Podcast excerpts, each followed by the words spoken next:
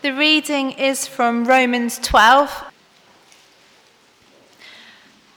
Therefore, I urge you, brothers, in view of God's mercy, to offer your bodies as living sacrifices, holy and pleasing to God. This is your spiritual act of worship. Do not conform any longer to the pattern of this world, but be transformed by the renewing of your mind. Then you will be able to test and approve what God's will is, his good, pleasing, and perfect will. For by the grace given me, I say to every one of you, do not think of yourself more highly than you ought, but rather think of yourself with sober judgment in accordance with the measure of faith God has given you.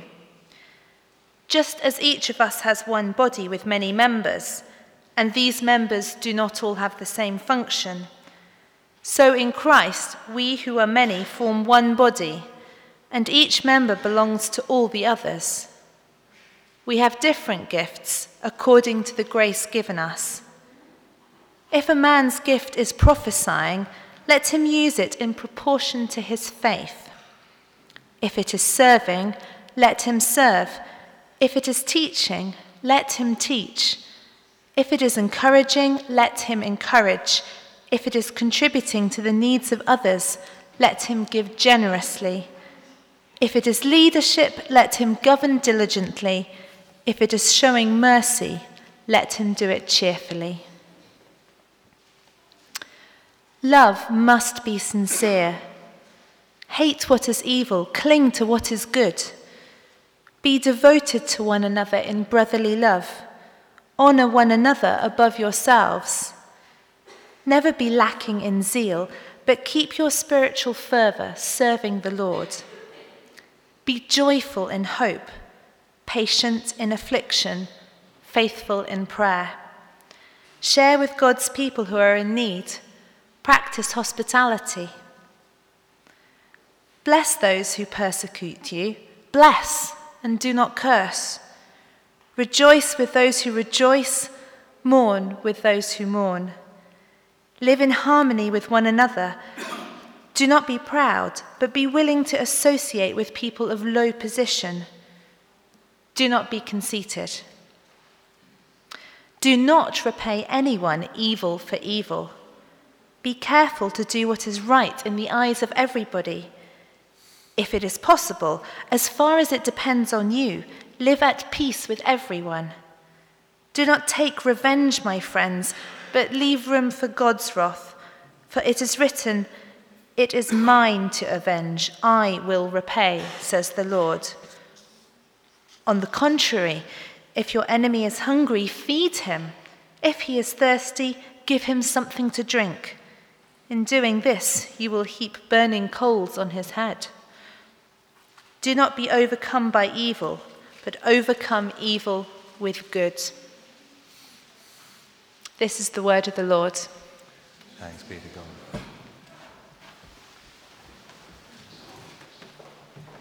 Well, good evening to you all Good evening, Michael. on this magic day, Valentine's Day. I hope you've been enjoying it, you lovers out there.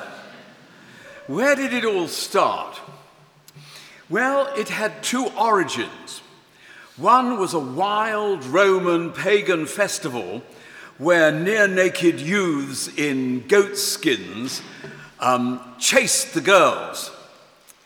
The other was a Christian priest called Valentinus, who was mur- martyred for his faith in the third century. He was a very caring man with a big heart for widows and for children and for teenagers. He got caught up in one of the periodic persecutions of Christians. And when he was facing his judge, he said to him, If you knew the gift of God, sir, you would abandon the worship of these impure gods, and you and your empire would be happy. The judge asked him what he thought of Jupiter and Mercury.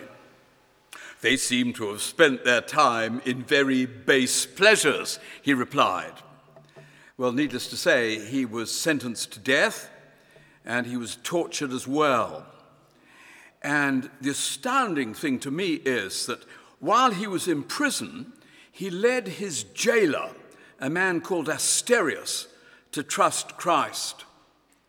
And the two of them were executed together.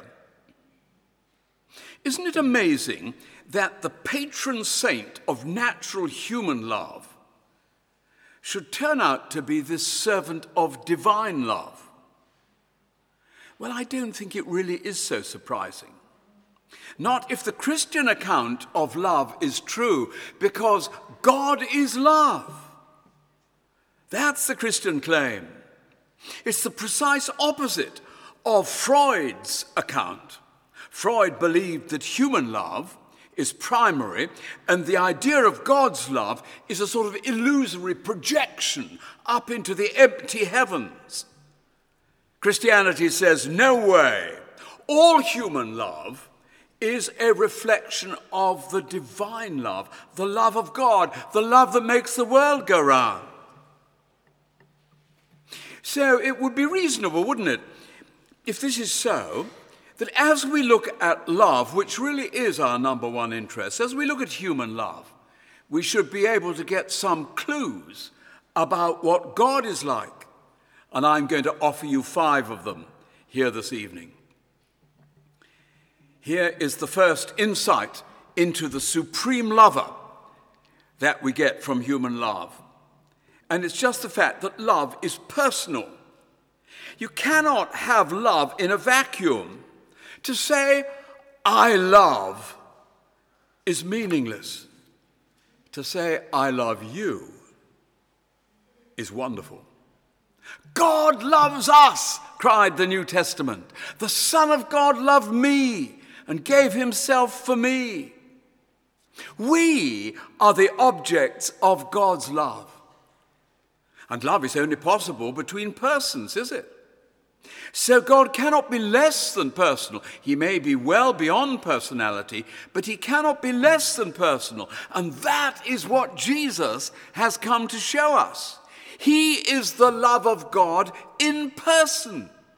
He is the window to let the sunshine of God's love shine through to us. His life was constantly being poured out for other people, wasn't it? Be they Pharisees or prostitutes, be they blind beggars or foreign army officers. Jesus shows how personal God's love is for each one of us.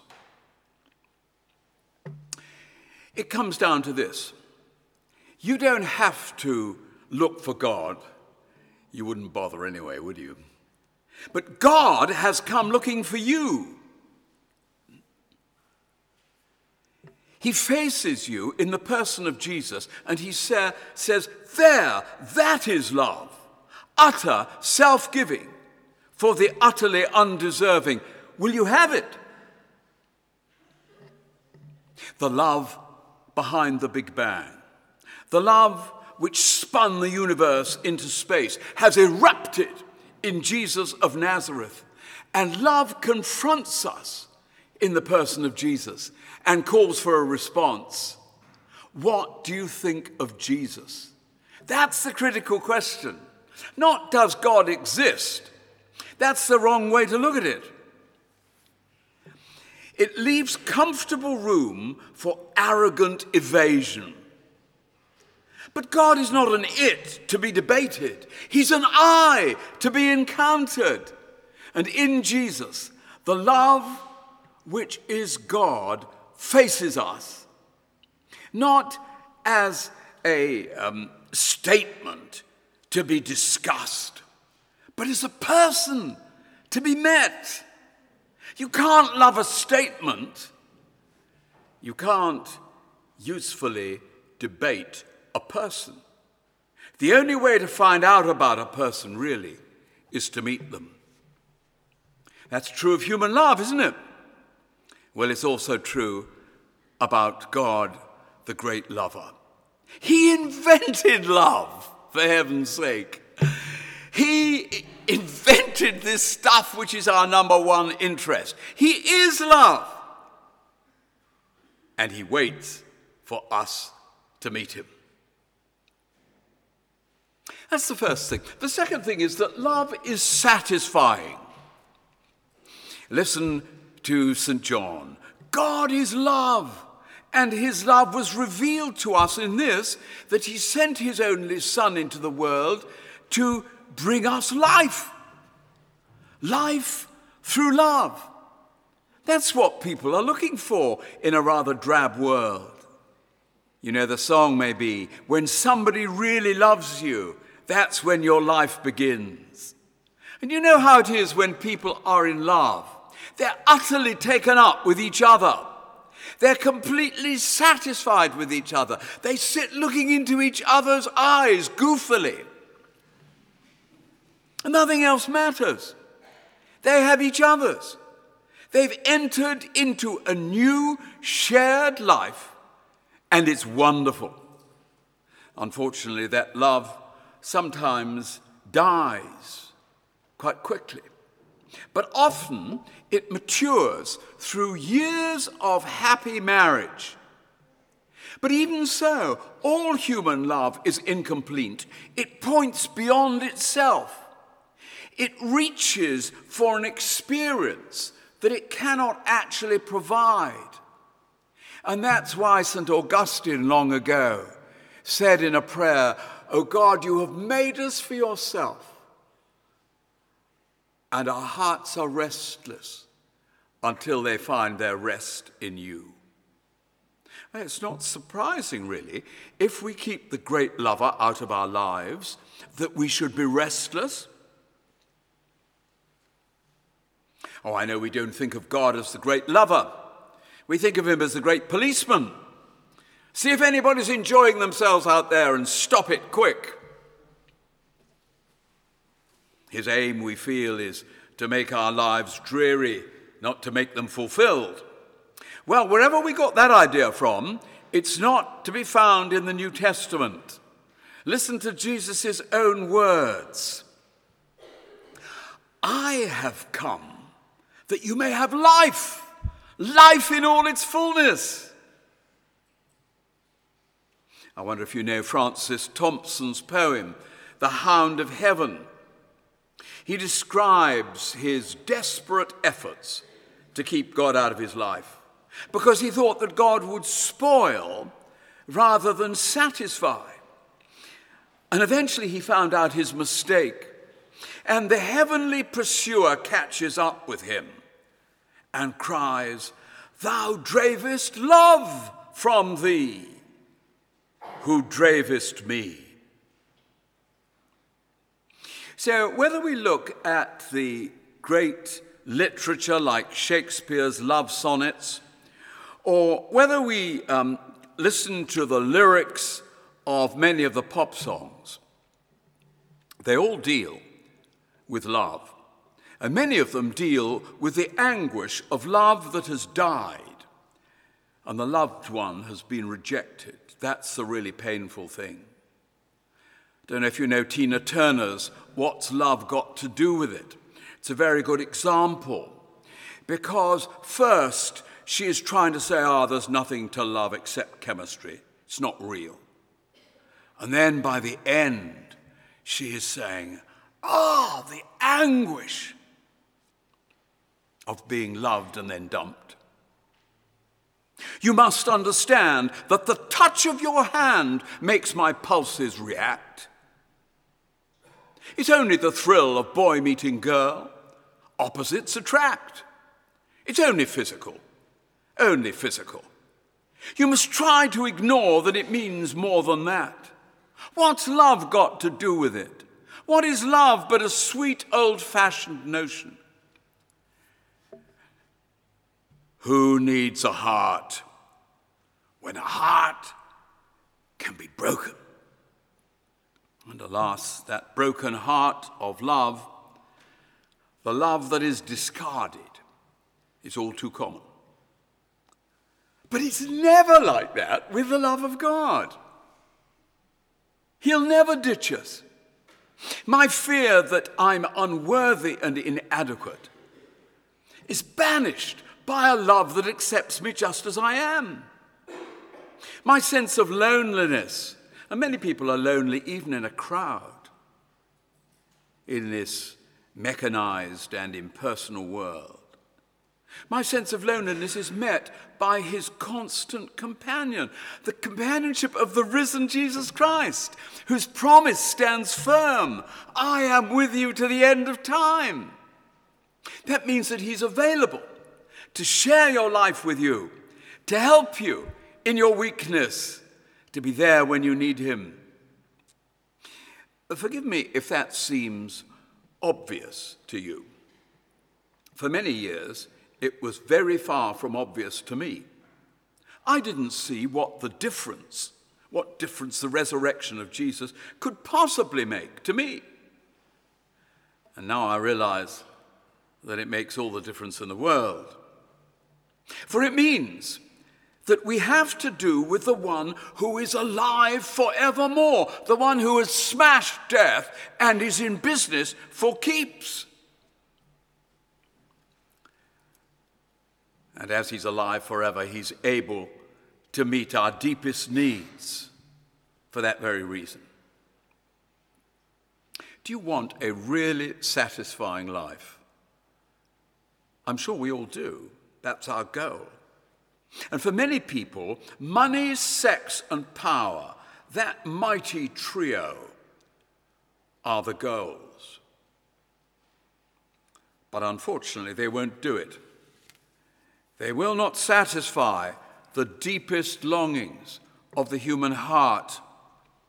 But if you allow the love of God to enter you and to fill you and to work through you to other people, in other words, if you welcome the great lover into your life, then you will find life at its fullest and its best. Love is satisfying. I think the third thing to notice, where the parallels between human and divine love are so strong, is that love is searching. They say that love is blind. They're talking rubbish. You are never so aware, you are never so awake as when you are in love. Love scrutinizes the beloved, searches them out, looks for every little failure and wrinkle wants to find out every lovely character trait, every mood, every response. The lover will not tolerate any secrets, any subterfuge. He wants to know his beloved through and through. And God is just as searching in his love he cannot be deceived. He cannot be taken in. His eyes are like a laser beam. He looks right into us. What does he see? Well, amidst many good things, I think he sees spoiled lives. In an age when human beings reckon that they are the measure of all things, the ironical main problem is that we are the heart of the mess. There was a discussion in the Times many years ago about what's wrong with the world. And a famous man wrote in, Sir, I am yours sincerely, G.K. Chesterton. True, isn't it? Our greed, our lust, our hate, our jealousy these are the things that wreck life. And the seeds of these things are in every one of us. Mercifully, they haven't all flowered in us, but the seeds are there.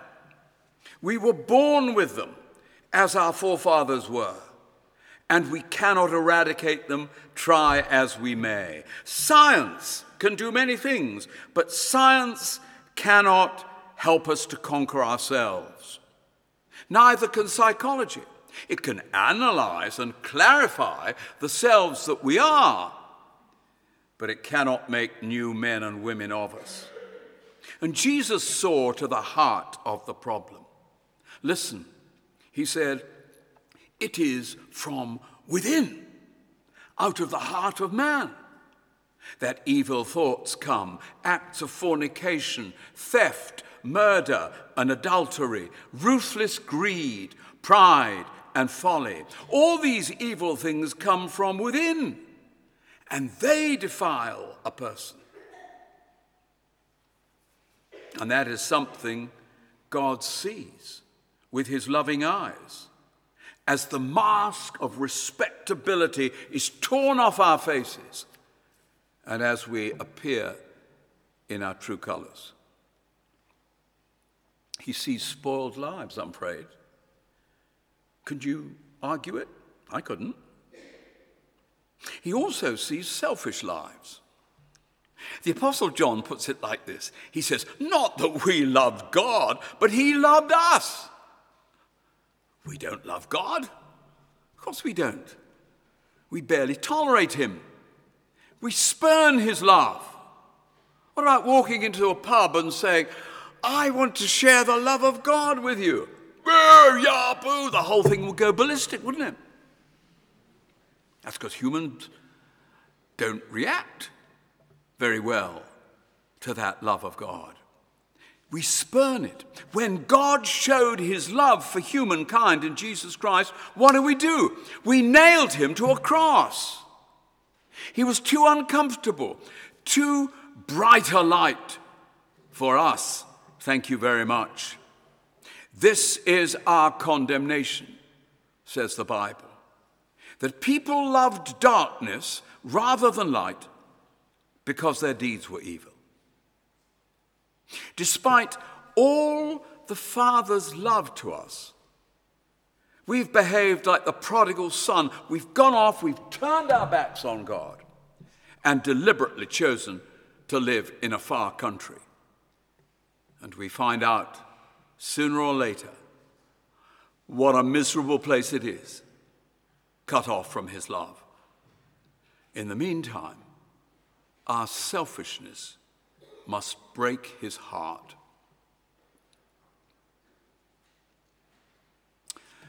Yes, love has x ray eyes. But also, and here's the fourth thing, that love is sacrificial. One writer put it like this We never know how much someone loves us until we know how much they're willing to endure and suffer for us. It is the suffering, the sacrificial element, that measures love. And that's, of course, the great difference between love and lust. Lust says, I. Love says, you.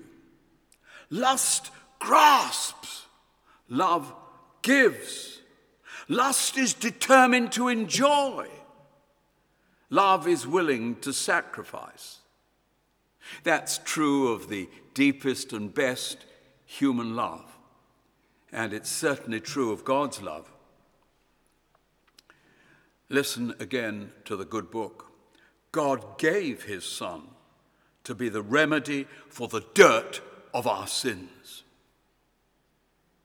Or to Jesus himself, I have come to give my life a ransom for many to buy them back from this slavery that they're in.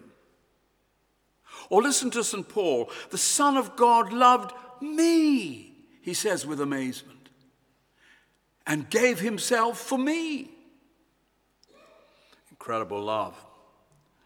Love as he came into this world, love as he lived for us, love as he died for us there personally to absorb the filth of our wrongdoings. We've got so used to the idea of the cross and his life for us, we don't really quite understand it, but we've got used to it. It's like water off a duck's back. So um, it doesn't grip us anymore. So I want to give you a human example that may help. Doesn't tell you all about the cross, but it tells you a very important and graphic part. Some years ago, I found myself preaching in the University of Princeton, and there I met Ronald Gordon, who was the chaplain of the university. This man had been a prisoner of war in the horrific prison camp on the River Kwai. You may have seen the film Bridge over the River Kwai. That whole Kwai business was to explain to people the horrors that um, captured British and uh, American and uh, Australian forces were under. I had my own cousin in this as they had to uh, build this um, great Burmese railway and were treated like absolute animals. Um, they completely lost any sense of being human. People died like flies. The conditions were appalling. The hospital was just a mortuary. Each man lived for himself like starving animals in the jungle. And one day, a platoon of men was taken out to build this wretched railway. And at the end, their uh, uh, tools were counted by the Japanese NCO, and one was missing. And he and his fellow guards went absolutely bananas. They shouted, Who has stolen this tool? And nobody answered. And they were shaking their machine guns and saying, Unless somebody owns up who's stolen this thing, we'll shoot you all. And as the prisoners looked at them, they could see that this was real. They would be all shot. One man stepped forward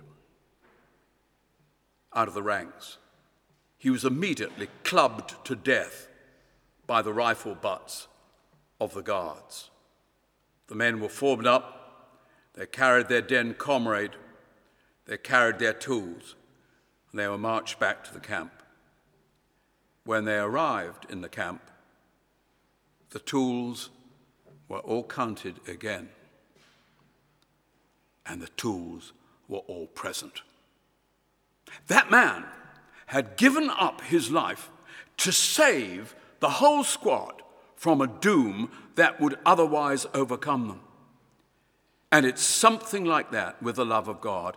Humankind, so selfish, so spoiled, is doomed before a holy God, like the men in that squad. And such was his sacrificial love that Jesus, God Himself, coming amongst us, willingly took our doom so we could live. God loves like that. He sent his Son to be the Savior of the world. It cost him blood and nails and hell to clean up our act and invite us back to jump into his arms. For that's what will make the Lord say, It was worth it. And so, my last uh, analogy between human love and divine love is this that love is challenging. What a challenging moment when a man puts a ring on the finger of his bride. It cements the commitment. And God's love for us challenges us to the very roots of our being. In the face of love like that, we can really only do two things we can accept it or we can reject it. It's like when a young woman loves a man with a deep, unselfish love, when she's prepared to sacrifice everything for him, particularly if the man feels that she's much too good for him. He cannot trifle with a love like that. He must respond. Such love demands self giving in response. Nothing less will do. He's got to decide to marry her or to walk away and ditch her.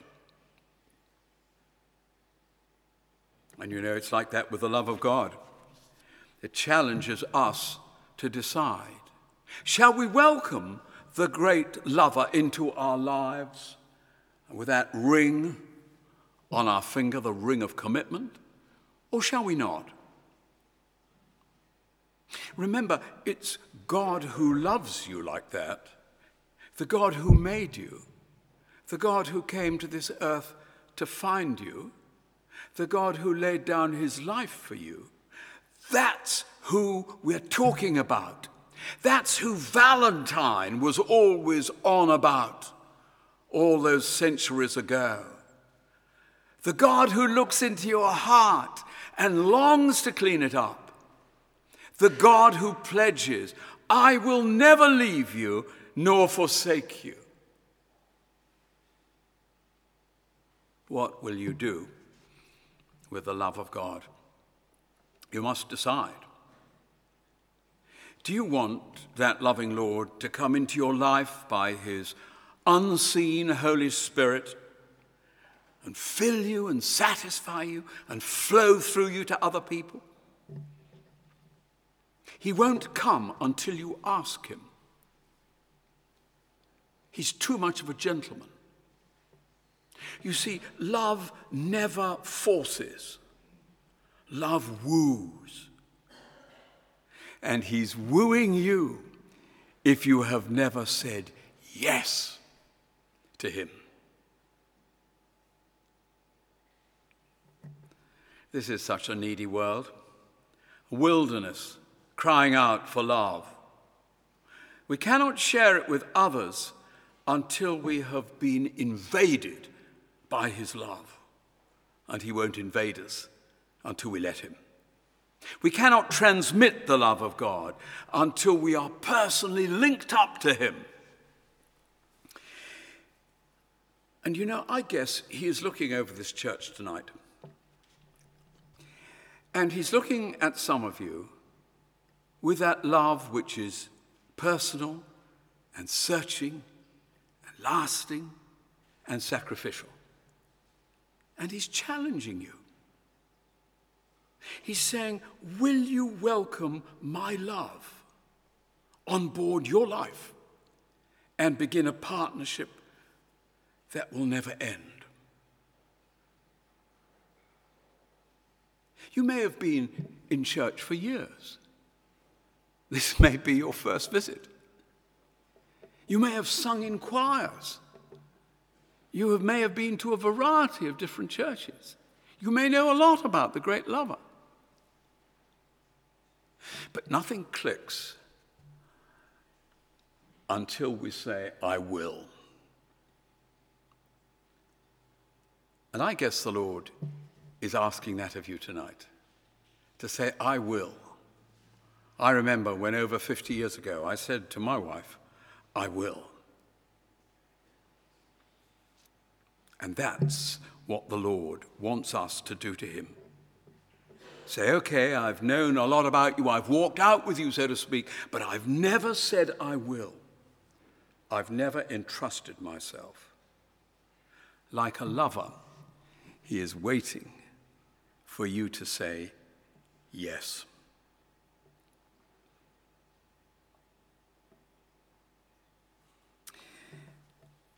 In our reading just now, these words came I urge you, in view of God's mercy, offer your body as a living sacrifice. That's your spiritual act of worship. That's not coming to church, not doing six good things before breakfast. Your spiritual act of worship is to yield your body to Him.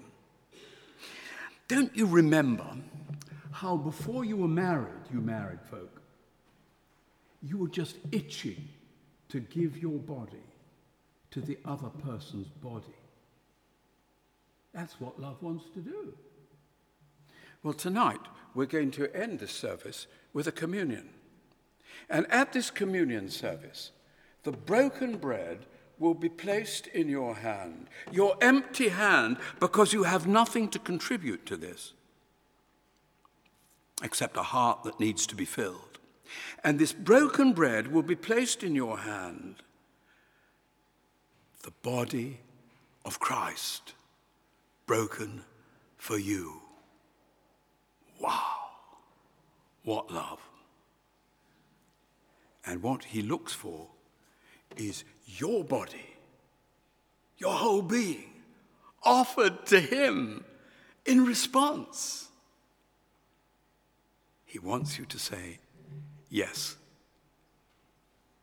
I will. Let's pray.